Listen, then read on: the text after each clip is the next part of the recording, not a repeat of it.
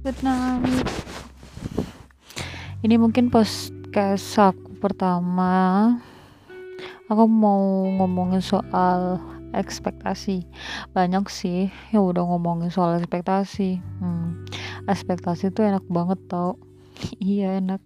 Karena kita nggak bakal kecewa. Ya kalau kita berespektasi hanya dalam pikiran kita sendiri.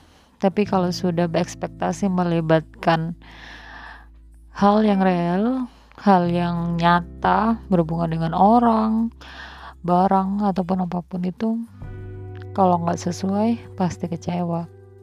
Ya karena dalam ekspektasi itu ada kata menuntut, ya menuntut sesuai dengan apa yang kita harapkan.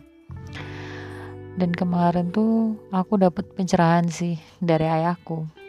Kata ayah, ekspektasi itu memang bakal jadi kecewa kalau nggak sesuai yang benar tuh. Kita naruh cita-cita.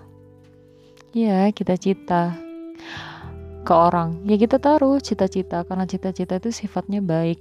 Nggak ada orang tuh cita-citanya jelek nggak ada. Kalau jelek pasti sudah keinginan bukan cita-cita. Kalau cita-cita kita ikut berusaha. Kita ikut berencanakan bukan hanya menuntut malah menuntut itu tidak.